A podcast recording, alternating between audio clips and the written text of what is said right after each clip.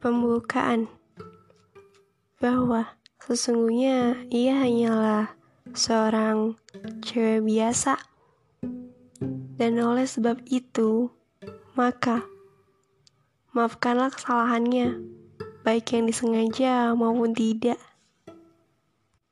Selamat datang di alinea pertama, berawal dari trailer satu menit yang gue tulis secara dadakan di halaman terakhir buku bahasa Indonesia, gue memutuskan untuk membuat podcast ini, tempat cerita ini.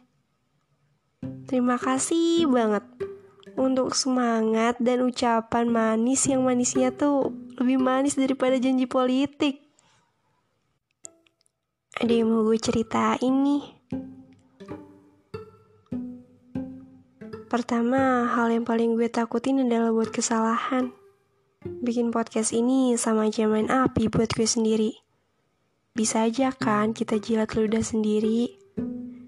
Makanya, klaim bahwa gue hanya seorang cewek biasa yang juga masih belajar menjadi manusia lebih baik, harus ditegasin.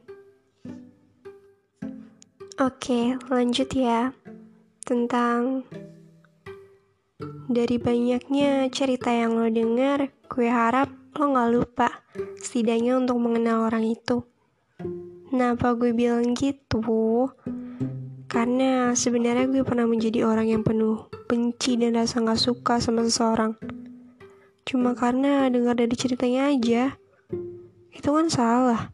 Salah banget. Awalnya sih gak sadar, sampai gue ngerasain sendiri. Dinilai sama orang karena gue diceritakan sebagai tokoh berdosa. Padahal gak ada yang tahu kan itu cerita benar atau salah. Gue sendiri gak tahu persis apa yang orang lain bicarain tentang gue. Sampai-sampai dapat tatapan gak suka, menghindar, dan menilai ke arah gue. Karena selama 17 tahun gue hidup nih, maaf-maaf aja pasti ada zaman jahiliyahnya kan alias begonya, bodohnya. Selama di SMA ini, gue berusaha banget jadi orang yang lebih baik. Ya walau suka buat salah. Karena sadar, gue tuh dulu toksik banget. Ke temen gue, dulu gue suka ngelontarin kata-kata pedas, kalimat sindiran, yang gak bermutu, asli Soalnya udah jadi manusia paling suci deh. Manusia paling benar. Dan kalau ke keluarga sih dari dulu emang udah dasarnya aja gue bebel. Keras kepala. Gengsi setinggi Monas. Mana bisa dapat pencerahan. Itu deh, gengsi. Yang jelas, berinteraksi dengan sesama manusia atau bahkan saling membutuhkan itu susah, sulit gitu, rumit. Lebih susah daripada soal ulangan matematikanya Bagus. Maaf Bagus. Hmm, karena dari kesalahan-kesalahan itu bikin gue mikir dan berharap semoga aja ada Doraemon dan mesin waktu. Ya, seenggaknya gue bisa kembali ke masa lalu dan gak ngelakuin kesalahan-kesalahan itu gitu. Tapi ya udahlah. Ada pesan sedikit. Kalau suatu saat kita nggak suka sama orang harapannya kita nggak ngasut orang lain ya. Untuk ikut nggak suka juga.